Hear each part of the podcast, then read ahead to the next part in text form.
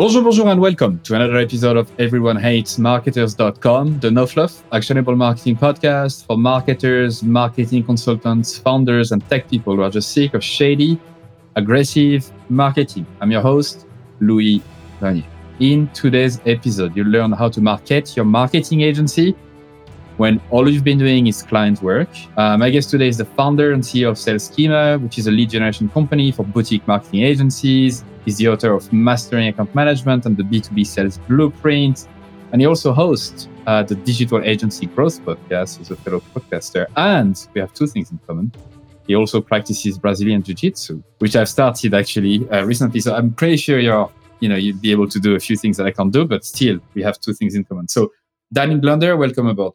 Thank you for having me. Yeah, I think we can just do the whole show about about Brazilian Jiu Jitsu now if you want to. Yeah, it's not going to last long. I know nothing about it. I can only submit you in one or two ways uh, that I've learned. So it's not it can work. That, that it can be enough sometimes. So. so why do marketing agencies do good work for their clients, for mo- most of them, but suck at marketing themselves? What's going on there? Yeah, it's it's a good question. I think there's there's oftentimes different different things happening. I think the the biggest thing that happens is that people get into um, marketing and they get into age, the agency space because they have some sort of creative specialty, right? So they're they might be good at building websites, or they might be good at social media or copywriting, and they've never really fashioned themselves as having to be a salesperson, and and they've never re- really understood that that has to be an ongoing job that somebody at the company is doing every single day. You know, it's not like it's something you get to pause on it's like going to the gym you know? You don't get to just stop doing it because you lost your five pounds. It's something that you do because you feel good and you're, you're healthy. And same goes for making your business healthy basically. So i think that's probably the biggest reason is that people haven't really um, understood that that's that's their job and somebody has to be doing it. And there's lots of other reasons i can get into but I'll, I'll start with that. Yeah thanks for starting with just one. So just to repeat it to make sure i understand they they are creative people they're not salespeople. So they, they start an agency for the the love of the love of the craft in a sense. You know, they could be copywriter, expert, designers, or whatever, but they're not like starting an agency to say, you know what, I'm so good at selling to people that I'm going to start a marketing agency and then I'll figure out the marketing stuff later. Exactly, and and I think that it's worth pointing out that sales can really suck. You know, it's uh it's some people love it. It's a rare person, a rare breed to love it. So it's very easy to say, well, okay, I've got my clients for the next X months we're doing good work. I don't really want to get on sales calls.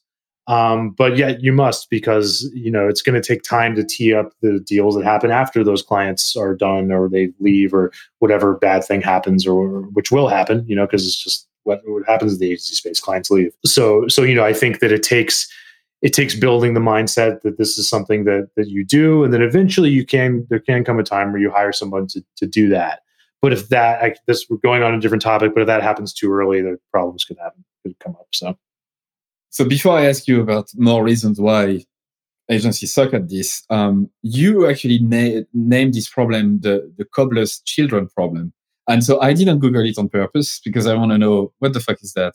Yeah, it's kind of one of these like old timey American idioms, and it's not it's not even my invention and using it in this context. I have to give some credit to Drew McLellan, who's the big agency thought leader as well not as well is more more so than me. Um, but I would say that basically the idea is is the the cobbler's children have no shoes. You know, client agencies are very good at doing work for their clients, and they treat their clients, you know, very very very special attention. They're shipping on lots of compelling stuff, but when it comes to marketing themselves, they're often dropping the ball. And this plays out in a lot of different ways where the agency's website is from 20 years ago and or, or the more the most common way even if the website is old looking i'll talk to agencies where uh, like who are your clients? What sort of business are you doing? And they're like well 80% of our clients are travel tourism. And i'm looking on the site and i'm like why are there 500 verticals here? Why do you guys have food and beverage when 80% of your clients are, are in one particular area. So I think that a lot of the times agencies aren't heeding the age old copy and marketing and psychology best practices, which is really the idea that you know you need your your prospects need to understand that they're in the right place whether they're on their site or they're talking to you or they're reading a proposal or, or whatever thanks for the explanation so apart from so apart from this first reason which is most most agency founders and and and or principals or people who are part of this agency uh, funding team are, are not salespeople by nature mostly creatives What's what are other reasons in your experience for this problem?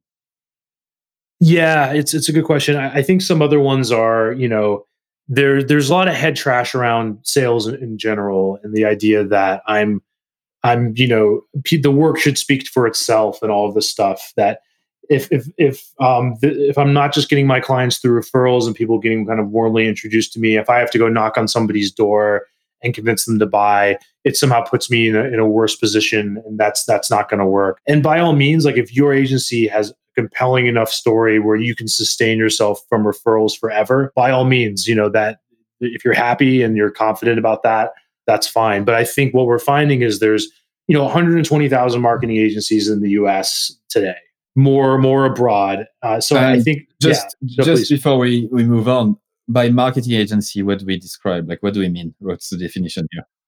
Marketing service company, and let's be honest, 120,000. You're not competing against every single one of those. You know, if you're listening to this, but suffice to say, anybody that has an internet connection can become somebody that could solve your client's need. You know, whether that's an in-house solution or a consultant or another agency or whatever. So the idea that even if you're doing great work, you're going to have this sort of infinite supply of inbound business, I think is a, is a little overconfident. So it really takes being getting used to the the hard problem of being able to knock on a door um, and, and convince somebody to to work with you, basically. Right. Okay. Any other reason why uh, marketing agencies struggle, uh, with this? Well, I think a lot of it is just uh, time and, and, planning as well. I think I think a lot of it is um, created by consultants and people in my business. You know, trying to sell them all the options under the sun. There's lots of shiny objects that make it really hard. Where it's like buy the software product, set up your CRM perfectly, invest thousands of dollars into this massive CRM that's meant for consumer marketing. Um, there's all these different tactics you can do and i think there's just a lot of wheel spinning as opposed to simplification and time. You know i think a lot of it's people are thinking too much about the how as opposed to the who like who's handling this? Who's motivated to handle this? Who are we assigning to, to fix this problem? So i think that's another big reason. Okay. Any anything else before we move on to actually solving this problem um probably there's probably other things but yeah i think i think the main thing is is just agencies aren't aren't thinking enough about who who is focusing on the sales issue. And if you're an owner and you're looking around, you can't identify that person that should be doing it. It's probably you. Yeah, usually it is. Okay, so I think you've nailed the problem pretty well, and, and that's something I can see. Just you know, I, I live in Dublin, Ireland, uh, and, and, it's probably the same for any major city. But the number of digital marketing agencies or marketing agencies in the city center is absolutely crazy insane, right? And they offer relatively the same thing. And their website is just, you know, it's it's outdated. And I used to have an on my own agency, and it was the same. It's so incredibly difficult to actually get on top of your own segmentation, as you said, the who in terms of the customers, to have like a clear positioning that you keep up to date and all of that. So how to make sure that we don't make this mistake, right? Let's let's go through that. So when you when you advise agencies uh, when they struggle with this problem, where do you start? What is the step number one? Yeah, it's, it's a good question, and I, I, the first thing is is you know we're never creating the value proposition for an agency. We're never figuring out what makes. We're never like creating something for them. They've already created it. They've just cluttered it a lot, and a lot of the times what we're doing first is peeling back the layers and figuring out where their value um, actually lives, and they they know it you know they just need some help kind of getting rid of the stuff that doesn't matter. So that can mean different things in different situations but usually means we're getting it packaged in a way where we can put it into a cold email or put it into a linkedin message or a pitch to you know podcasts like like the one we're on right now you know to get our clients on there. So what that often means is we're starting with figuring out what you know where do you guys have a true niche where do you guys have uh, a specific market that you have a real edge of, over. Now that creates a lot of um, anxiety for lots of agencies because they have clients that are all over the map and they're scared that they're going to alienate some people. And there is risk. Let's be honest. Like there is risk in deciding over time that I'm going to focus on this one area, but there is there's there's risk that it's not going to work, but there's almost a definite certainty that it won't work at all if you don't do that because the whole agnostic agency for everyone model from all the data I'm getting, and there could there's definitely exceptions out there, uh, is is fading. You know, so I think first and foremost, it's about figuring out who who you're focusing on and, and what problem you're solving. And for our purposes, it's doing what the agency already has and just kind of packaging it the right way. If that makes sense. And I'll start with that. I don't want to get too far ahead of us of ourselves, but yeah. So let's dig into that, right? Because that's an interesting thing. You know, this self doubt. Like I can see, to me, this problem of niching down or positioning your agency is not a rational problem in a sense that it's not something that they don't know. They completely yeah. get it when you explain it rationally. You know, yeah. they completely get it. Then when you ask, when you need a plumber to fix your water system, water filtering system, you just don't get a handyman. You get a plumber who deals with water filtering system, right? I'm talking sure. about this example because, you know, uh, I had this problem yeah. uh, a few days ago, right? And so it's the same for agencies. So they understand that rationally. But when it comes to the emotional side, the, the, the, the lizard brain, you know, the, the, the reaction, it's like, oh no, it's, it's risky, not for us. It's, it's good to give this advice to everyone else, but for us, no, right? So how do you go about it? How do you peel back the layer? How do you convince them, listen, this is probably what you need to do? It's a good question, and I think the first thing is that a lot of the times you we have to get our clients used to the idea of, of this is going to sound like cliche, kind of like personal guru schlock, but but abundance. You know, the idea of abundance, um, because they've been dealing with referrals and the people that they might happen to get introduced to. They might be have worked with a few clients for years, and the idea of their client seeing their site and, and thinking I'm not going to be a fit for them anymore is is really uh, anxiety inducing. So the the very the very problem that they have with not being able to proactively generate their business is what's causing the anxiety because every business has to make the hard choice of deciding who they're going to focus on long term and then not you can't make everyone happy so i think there's also like a lot of a lot of liberation in that idea uh, a lot of comfort in knowing that you just can't make everybody happy. Your, your agency isn't going to be for everybody, and you're you might have to have an uncomfortable conversation with the client that you know doesn't want to isn't happy with you anymore. But but here's the other thing: is a lot of this is just psychological. It's just um it's, it's just people's fears, and the clients that you know don't fit the homepage aren't firing you necessarily right away. They, a lot of the times it's not even coming up because they you, you've done great work for them, and if you haven't, that's you know an issue in itself and you're going to have to deal with that anyway. But if you're doing great work you're you're, you're probably going to have this junk drawer of clients that don't fit where you're going and that's not that's a, that's okay. They still could stick with you for a while. So i'm not sure if that answers the question but that's kind of the, the first thing we're, we're doing.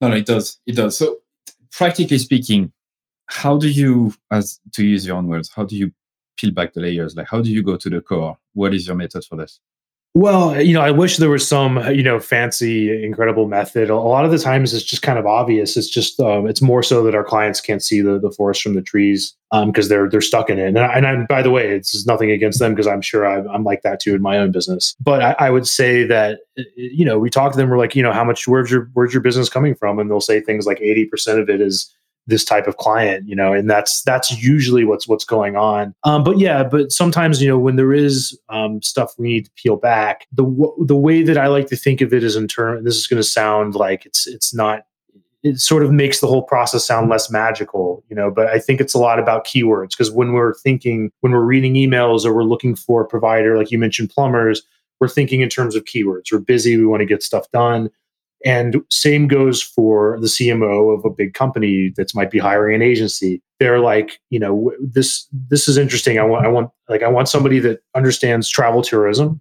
um, and I'm interested in social media and four other things, and I'll have that conversation now. You know, so but but then the problem is we have to sort of get it to what is that tangible thing? What is that tangible service? So that's the first thing. The other thing is just the classic stuff that has worked in, in marketing that our clients should understand, but they forget about, which is uh, uh, social proof, you know, scarcity. Like, have you, do you have a track record in our space? You know, you've worked with this other company. That means I want to talk to you because that's our competitor that or whatever, or they're in our world. Um, so a lot of it is thinking in the same way as somebody that might be scanning through an inbox or, or LinkedIn or whatever and what's going to really make them say this is yeah this is in our world they're using a terms of art. Like there's a lot of like jargon in particular industries that that's really important. And people will will talk to you. You know they, these cmos are getting fired faster than anybody else in the C suite. The tenure is like shorter than a GI at Kson. uh, and they've got to innovate. They've got to come up with new ideas all the time. And they want specialist groups of people to help them. They really, they really are starving for help. But the problem is the bar is very low for getting their attention. And the problem is agencies talk about themselves that it's always we. We're really great. We're really smart as opposed to you here's a problem you might be dealing with here's our experience where we can help you know we should talk we are award winning. We are all of this. All this stuff. Right? It's all we, we, we. You know. Um, here's what I want. Is a, yeah. Sorry, go ahead. Yeah, yeah. No, no, no. It's this uh, what I want instead of what we want. Absolutely. Uh, instead of what the clients want. So talking about keywords, right? Let me share. Let me let me backtrack a bit and make sure I understand. So we are to, we are actually talking about SEO keywords. Like you do actually keyword analysis to understand what people search for and therefore like the type of services, the way you need to name certain things, right? Or am I did I misunderstand? Not quite. No worries. I, I was thinking of it more in terms of how we think, right, as opposed to SEO or something. SEO is its own animal. Um, I think that we could get into that. That's probably a rabbit hole, but um, I would say that you know that's that's probably less likely than the the way I meant it was the way that we that we think when we're scanning through somebody pitching us is is this hitting the right notes? You know, is this okay? Yeah, that's so sort of keywords is more of the way that we're making decisions. You identify like keywords, like words, the type of words that people, that the clients that this agency want to attract. Uh, you identify those words and, and try to make sure that makes sense for the. Yeah, and, and maybe the keyword thing is a kind of send us off in the in the like a slightly confusing um, angle, which is my fault. But uh, it's more so about making making what the agency does uh, condensed and really highly understandable in a short amount of time is kind of what i'm saying. Yeah. So what do you typically what type of format or what how do you typically like to do this? Like is it is it do you, do you like to, to put everything in one sentence two sentence one paragraph one slide? Like what's your method for this? And i know it's maybe not cookie cutter like every single thing is the same but overall like what are the things that have seemed to work in the past for you? Yeah yeah it's, it's a good question. Um, and i think that a lot of it is um, it's it's about conveying you know th- that you've done the work that you've done the homework and sometimes that means using multiple channels and doing stuff that's harder because that shows that you understand a particular market more and that you're willing to put in the the time and effort. So what, that doesn't mean that there's no room for automation but to answer your question sometimes we're pre-nurturing people on linkedin. So we're connecting with people first. We're putting a face to a name for our clients before we ask them for anything. And then when we're doing email outreach we might have a short intro message. Um, it might be super casual. We've had messages that use profanity before that worked really well. You know generally shorter is better but longer you know longer could work too. Uh, and then we're we're asking for the meeting on on email because that's generally where we're making decisions right? If you're in your inbox you're not in your inbox to go have fun or like read articles. You're there to like get stuff done and make decisions. So that's usually the best place to do it.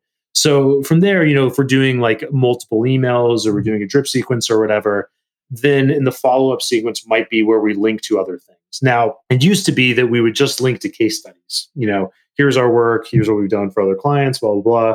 Now, because there's so many agencies and everybody can make a case study, I think they've kind of lost some of their power. Um, so what we've been doing now is linking to interviews and linking to placements and publication appearances and stuff that that our clients have gotten. If they don't have those, then we'll we'll do campaigns to get them those interviews, basically, and get them those placements. And that just goes a lot further. You know, if you're focusing on travel and tourism, and then you're on one of the top travel and tourism blogs. And if you don't think you can be on that, you probably can because I'm sure you have crazy, interesting stories to tell. You know, just like we're doing right now. Then there's there's definitely a you know an opportunity there. So typically we'll link to that sort of stuff in terms of thought leadership. Um, and then that's that's going to give us a much higher conversion rate. But the idea is that you know there's there's buying cycles. Even if somebody's getting the message and everything's perfect, they might not be ready to talk to you right now. Um, that's and that's okay. That's going to be even if we're doing really well, that still might be ninety percent of the people we're reaching out to. But what we want is for them to say, "This was targeted. This was good. I like. I want this person in my inbox. I'm not mad at it." Um, and then we, you know, we go on from there and we engage later. So I, I feel we're missing a few steps. Uh, so we're gonna go back to those, right? So sure. step one, as you said, yeah, we're picking a niche. We're basically picking the niche that is obvious. Like we're not overthinking that. Mm, the agencies kind of know mm-hmm. in their heart of hearts that this is what needs to happen, but they haven't you know uh, had the guts to to do it. And then yeah. you, you, you jump into like actually cold emailing. I need to ask you a few questions on cold emails. Sure. Uh, but before that, you actually need to have a list of people to reach out to, right? Now, right. whether or not GDPR or CCPA or whatever you call it comes into play, sending an email unsolicited to to someone is a no go, right? I mean, how do you approach this?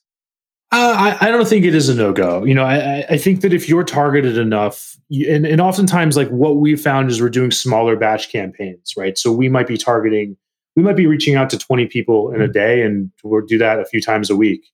Um, so if we have a client that's you know worked in a particular industry and there's there's not all that many people in it, they're honestly, you know, they they need to be connecting with these people. So uh, you know, in terms of compliance, you know, in terms of no go, in terms of like legal and stuff that we're you can do that in full compliance very easily. US has CAN spam laws. That's that's very easily easy to comply with.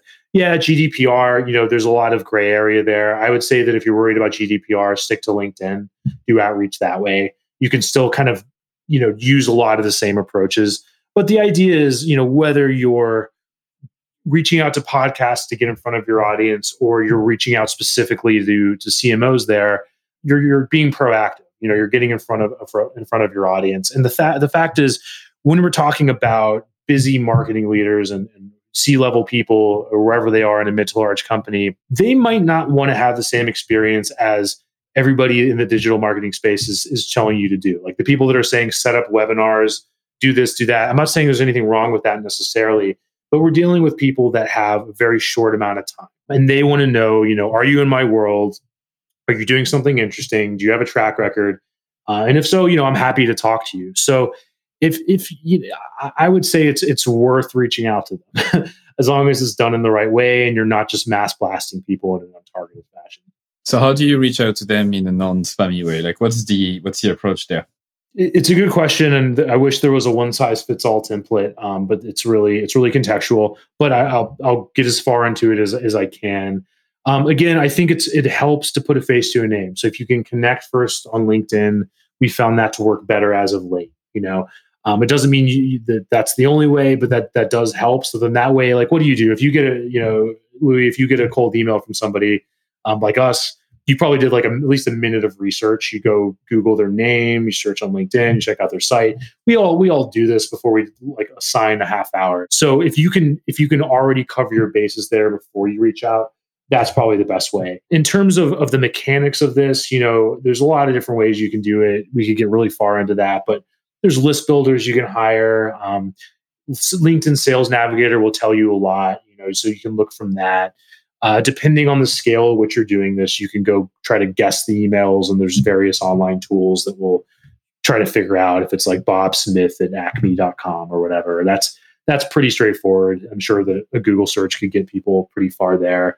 And then from that, you know, if we want to get more technical, there's a lot about deliverability. And I think that, you know, we could get really far into the tactical stuff, but the main thing that's happening is that deliverability is moving in the right direction, in my opinion. And it's sort of like SEO. You remember when there were like SEO hacks and you could do a bunch of keyword stuffing and like rank your page?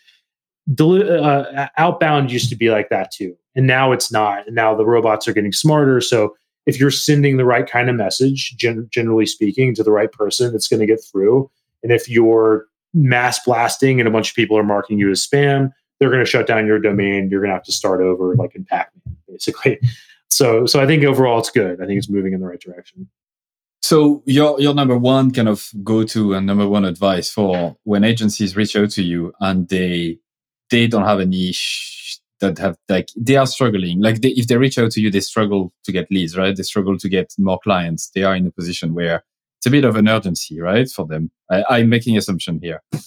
Yeah it, it's off it's sometimes an urgency but oftentimes we won't take that business if there's too much urgency. You know okay. we, we, we want so, our clients to be focused on growing as opposed to scared of, of of fading. If they're scared of fading then we do training and coaching and stuff and show them how to do some of what we do in house you know but but generally we it's it's it's going to take motivation to be getting on sales calls to to grow the agency basically and to get our clients where they right. need to be anyway that's the first first thing so they're in this situation and and so your first advice is really like let's do some outbound marketing. Like let's reach out to people in the niche that you've chosen, in the position that you've chosen. You need to make friends with those people. You need to connect with them, right? Generally speaking, yes. So if our clients have a track record in a certain space, um, we will we we feel good about outbound. If they're in a, moving into a new area, or we've had clients say, "Yeah, I know we have a lot of track record in in legal, but we just really just do not want to work with lawyers anymore." we've had that happen before, and we're like, "Okay, you know that's that's fair enough." Then what we often suggest doing is getting getting authority. So going on the right circulars, the right podcasts, the right publications, and then we'll launch those campaigns for them. So it's still outbound, but it's outbound for the purposes of getting in front of a live digital audience, exactly like what we're doing. So I, I would say that what's cool about that is like it, it's some work, you got to be interviewed, but it's less work than writing content. And you're going in front of a live audience, you're going in front of the right people. And then when you're done, you have content. You can use that content, you know, assuming the host or whoever's cool with it, you can you can repurpose it. So oftentimes if it's a new area we'll start there. Okay so let's talk about that a, a bit more. Um, how do you typically identify those opportunities? Uh, and then maybe let's take a real example. You don't have to name the, the client at sure. all i don't really care about that. It's more like the, the actual practice of, of doing it. So you can pick the the niche right if you want. And talk me through the way you would actually go about finding those opportunities, whether it's podcasts, publications, whatever. Yeah, there, there's lots of online resources now, um, and, but but a lot of the times it's honestly just Google. You know, Google tells us a lot, and there's not an infinite number of these placements. You know, it could be the sort of thing where we're running campaigns for six months. We get clients on everything that they're going to get in that niche, and then we move on to a different a different tactic or a different approach. Um, and then and then from there, you know, we're not we're less concerned with with the overall reach. Although reach certainly does matter we're, we're more concerned with the quality of the content the quality of the audience. Um, and this is sort of getting to like bigger philosophical stuff but our whole approach is that everything's moving to the long tail everything's moving to to niching um, and our clients should too you know and and same with what we're doing you know having having um, a media uh, entity it's focused on a particular area and solving a particular problem. So, and the fact is, like most of our clients, it's not like we're starting them fresh. They, they're sitting on a gold mine most of the time. They have all sorts of great stories to tell. They've worked with some of the biggest brands on earth in some cases, but they just haven't really thought to like go out there with that. Some of that is because I, I think it's just like irrational fear. They're like, oh, I can't tell my clients stories. And okay, maybe they have to anonymize some things, like whatever. They're on a, um, a non-compete or something. But usually they're just they just haven't had the the time or the energy to go out there to the world with their stories. That's that's something we're looking to help with. And so usually a sign of when you've picked an actually good niche, a good position in the market, something that is like specialized enough, you can't really have you don't have an infinite list of publications or podcasts you can reach out to, right? I mean it it shouldn't really you shouldn't have millions in front of you. Um, the big ones at least. Yeah. So what I would say is to kind of think of it in three different categories. Um, the first is is niche or industry areas. So yeah, and that that list is not going to be infinite. So that could be whatever medical, travel, tourism, whatever you're focusing on. Uh, and it helps if you can have you know your site or even if it's a personal brand site something that is geared towards that area your agency site and so on. The second category is marketing and advertising thought leadership in general you know perhaps like your podcast or mine others that are bigger like the Adweeks of the world and that sort of thing if you want to go a bit bigger. Um, and that's really good for you know conversion rates. Like you, let's say you have a proposal and you have clients that are asking about a certain thing then you can link to this this authority piece you've done over in, on a particular you know interview or something. Um, or, or even like recruitment all that all that stuff feeds into there. And then the third category is referral partnerships. So a lot of our clients and agencies are kind of like stumbling onto people that can refer business as opposed to thinking really deliberately about it. So we're often doing campaigns to other non-competing agencies to software companies to event producers.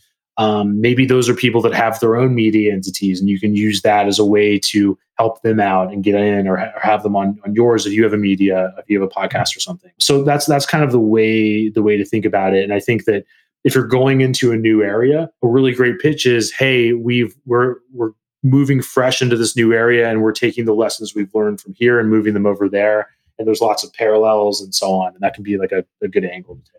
Okay, so that's this is really about doing some like content swaps and all of that, right? Like partnering up with them. So you you do you do like you invite them on their pod on your podcast, they invite you on your on their podcast, that kind of thing, right? You you you lean on their audience, they lean on on yours. Uh, it could be that, or it could be just telling the stories that you haven't you haven't like made the the time or energy to tell. You know, like a lot of our clients have just really cool case studies, but they're sitting on some page somewhere collecting dust and I don't mean case studies as in like literally the PDF, but I mean like the story of what they've done for a particular client, but they've just haven't gotten out there with them. You know, so I think that's that's the first thing. And and you know, there's other ways to do this. Like you could do it live, you could do it through speaking engagements, you could host events or breakfasts and that sort of thing.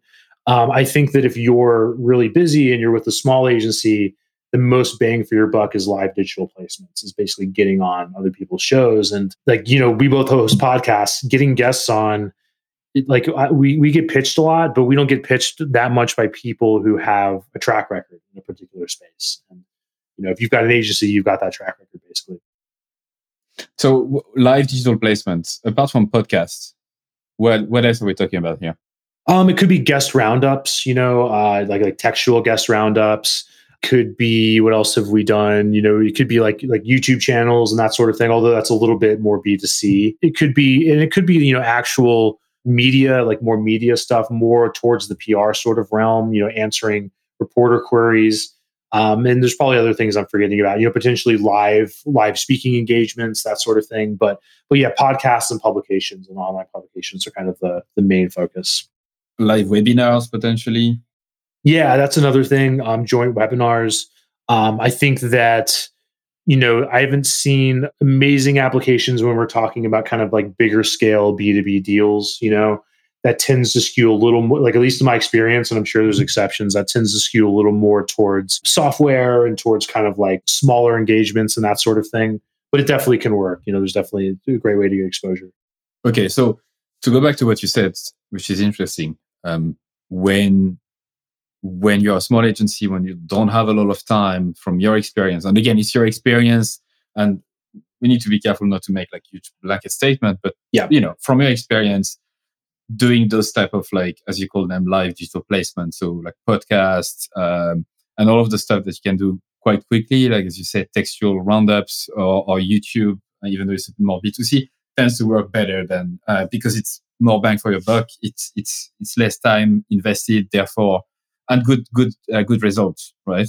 Yeah, yeah, I think so too. And um, you know, like like I said, that you're, you're absolutely right. Like I don't want to give people, I don't want to say our playbook's the only way to go.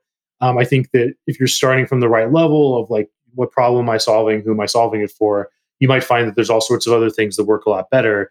You know, depending on your audience. Like in in medical, like one of our uh, not a client but an agency that we, we we work with a lot or talk to a lot is focused on health and life sciences, and they host you know host an event where doctors can come network. You know, and they they've essentially owned that event. They've and they've made it something they do every single year. We have another one of our clients is focused on cybersecurity, and they host a taco event focused on like just just cyber security companies, and then they're hosting that every single year and that they've gotten like countless deals from, from that sort of thing. So you know that's all these things are in, are in the cards. I think that if you're starting fresh there's a lot to be said for podcasts and live publications because yeah again it's less time. And also i think we're i think there's a bit of an early mover advantage because we're still in sort of the earlier stages of podcasts and uh you know we're we're building up you know our, our repertoire here and there could come a day where podcasts are in every single car. And yeah, there's you can easily listen to podcasts in your car now,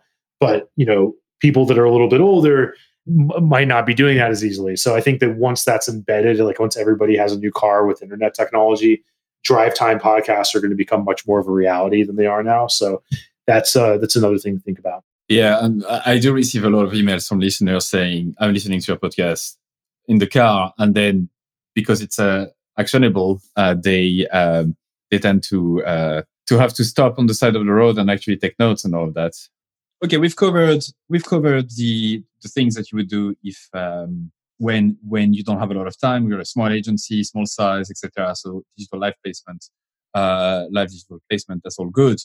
But then what I'm wondering is honestly, it seems like most agencies tell the same story in some ways, right? Like you always kind of hear the same the same terms like digital transformation and all of that. So how do you advise agencies to actually, when they get placed, when they actually have a story to tell, to tell a story that makes sense that people will actually notice?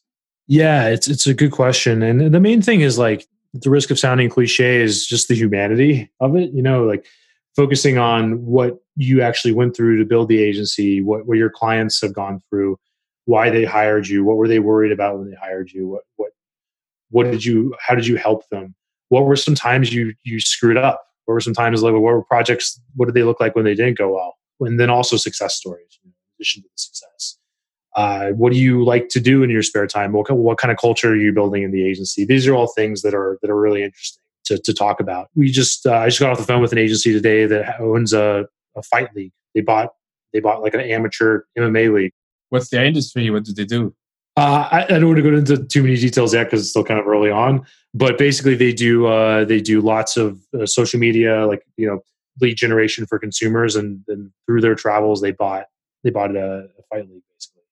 Yeah, so that's something worth worth sharing, right? So you would advise instead of just going at it very like should I say in a salesy way we just say you should you should buy from us like we're the best in the world we won these awards and those are all of our clients it's more about tell a story uh, a, story from a vulnerable like a vulnerable standpoint right like the origin story the struggles the, the reality behind the business yeah, yeah, exactly. The origin stories, and then the tactical stuff does does matter too. Like obviously, we've gone into a good amount of tactical stuff on this episode, and I think that you know the more the more that you can talk about in that regard that can be really that can be really helpful so just the sort of things that because I, I think that a lot of the times everyone assumes that there's like a standard best practice for for everything. And the fact is like we're all kind of navigating this for the first time like all this world of digital marketing. And you know what does it look like when you hire an influencer agency versus this other agency? And like a big company is now juggling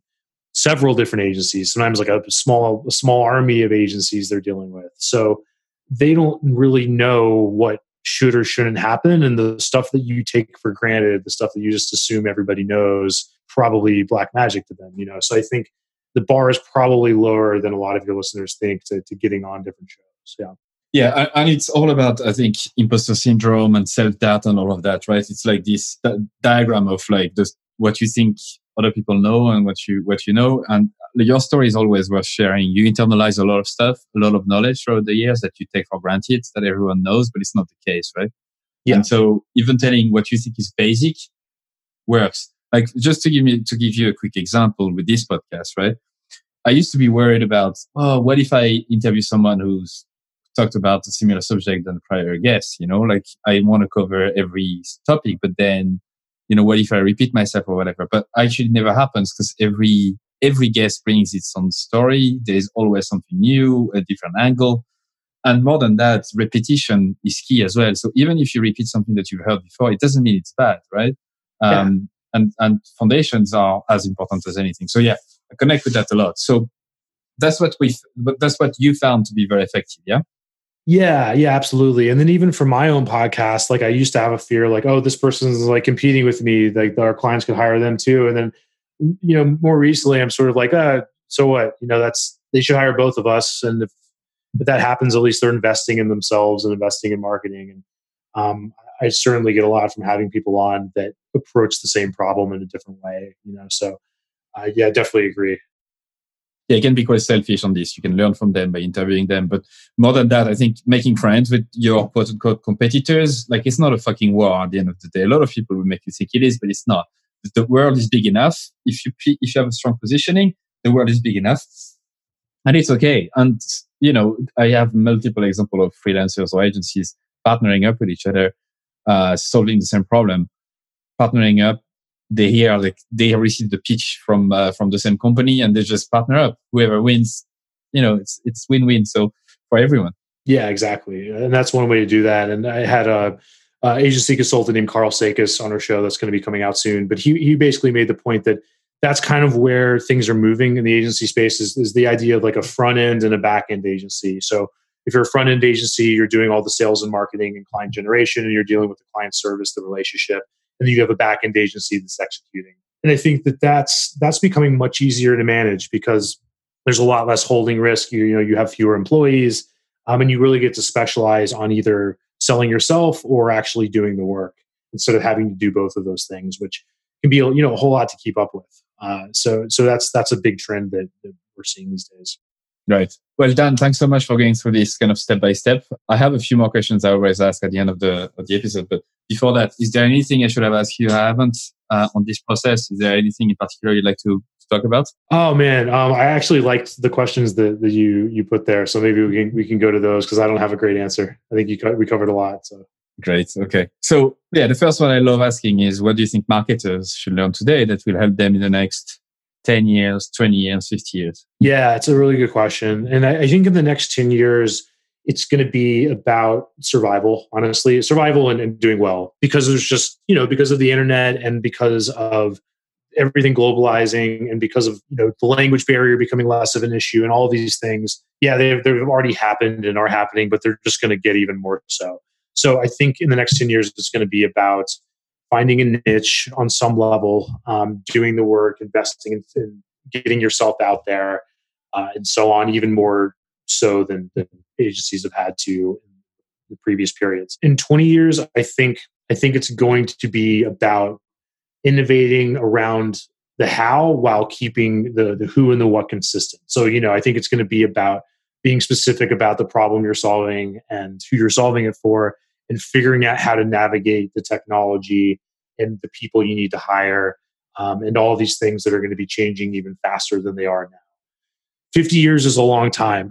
so I would say in 50 years, it's going to be about looking at what's worked historically and going back, back to basics and not losing sight of that. So that's going to be the best practices of psychology and all the you know philosophy and all, all these other areas that aren't so tactical. Uh, it's going to be about not losing sight of those things. Agreed. What are the top three resources you recommend our listeners? Uh, for top three, so I, I, I, like to. I'm kind of going more towards older books these days, and kind of keeping it in the sales and marketing realm for this. There's one that I really like called uh, "Breakthrough Advertising" by Gene Schwartz, um, and he was this like he was an ad agency copywriter and this book's kind of hard to track down. You can you can find PDFs online. It's probably the best way. It's not too you, you can find it though if you look. And it's it's a really great book, and it, it talks about the different stages of market awareness and the different levels of skepticism. And you know, every time I've reread it, it's just even more real than it was a few years before. So.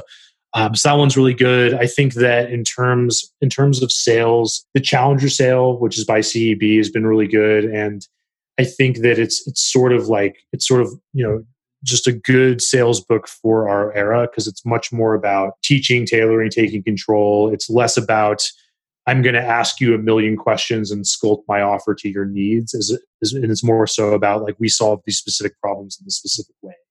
So I think it dovetails with everything that we're talking about. And the third one, I'm honestly looking at my uh, my bookshelf right now. You know, I think at the risk of of of sort of like leaning into a cliche Silicon Valley book, Zero to One by Peter Thiel has been been really valuable. He has a single chapter on sales that I think is more interesting and more um, true than you know 90% of the sales books out there and he, he basically goes into you know just different the, the idea of how to price things um, the idea that there could be a no man's land where you're not charging enough to actually cover your cost of acquisition the idea of sales being hidden like the best sales in the world are not right out in front of you. It's happening, you know, with, without you knowing it.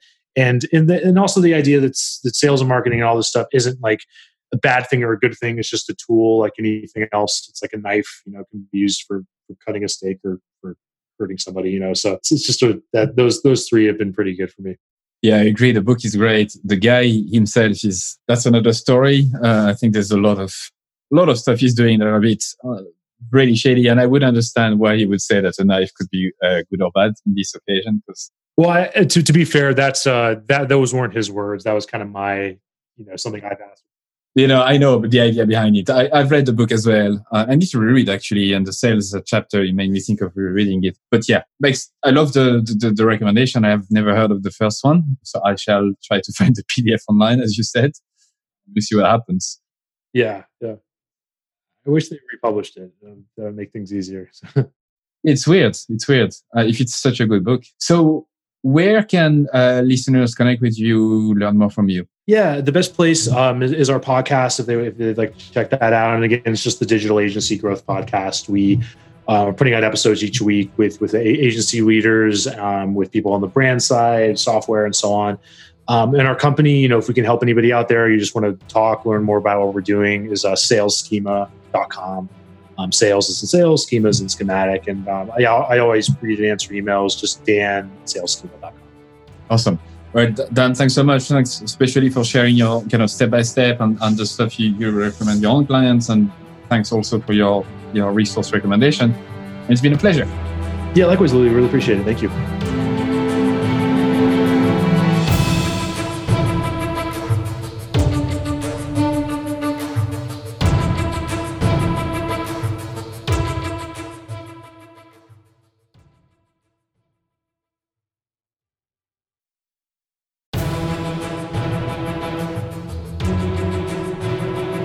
That's it for another episode of EveryoneHatesMarketers.com. Thank you so much for listening. I'm super, super grateful. I'd love for you to consider subscribing to my daily newsletter, Monday to Friday, called Stand the Fuck Out Daily. I send very short, hopefully interesting, surprising, shocking, entertaining content to help you stand the fuck out. It's at everyonehatesmarketers.com. You can subscribe for free and obviously unsubscribe whenever you want. I'm just going to read a couple of emails that I got recently as a reply Juma said your content attacks the mind primarily, which is such a good thing because most of us are skilled at what we do, but we don't have the courage to do it our way.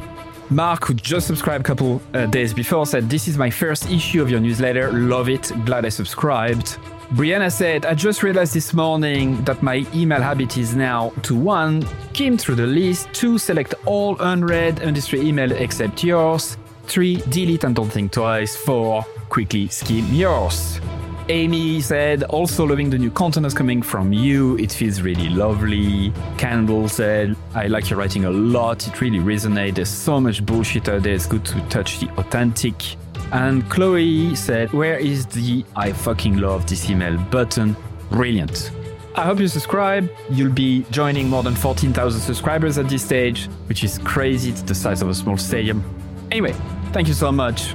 See you on the other side.